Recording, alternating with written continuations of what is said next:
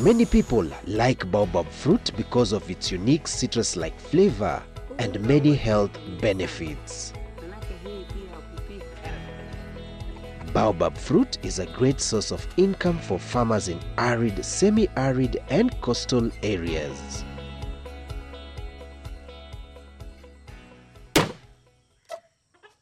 The baobab fruit has a hard, woody outer shell.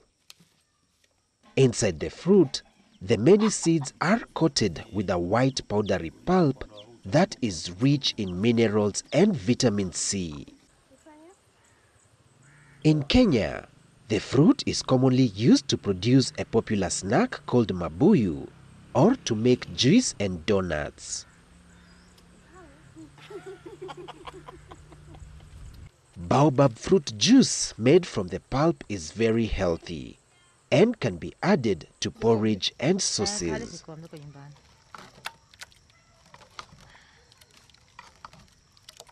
However, the quality of the pulp can be greatly affected if fruits are not handled well during and after harvest. When baobab pods are damaged and have splits in the shell, moisture and insects can easily get to the pulp and spoil it. Harvest baobab fruits when their outer layer is brownish and dry. Only collect whole pods and not those that have been damaged. Dry the fruits off the ground and keep checking them regularly for signs of damage or infestation. Once cracked open, place the dried pulp in a clean gunny bag ready to sell.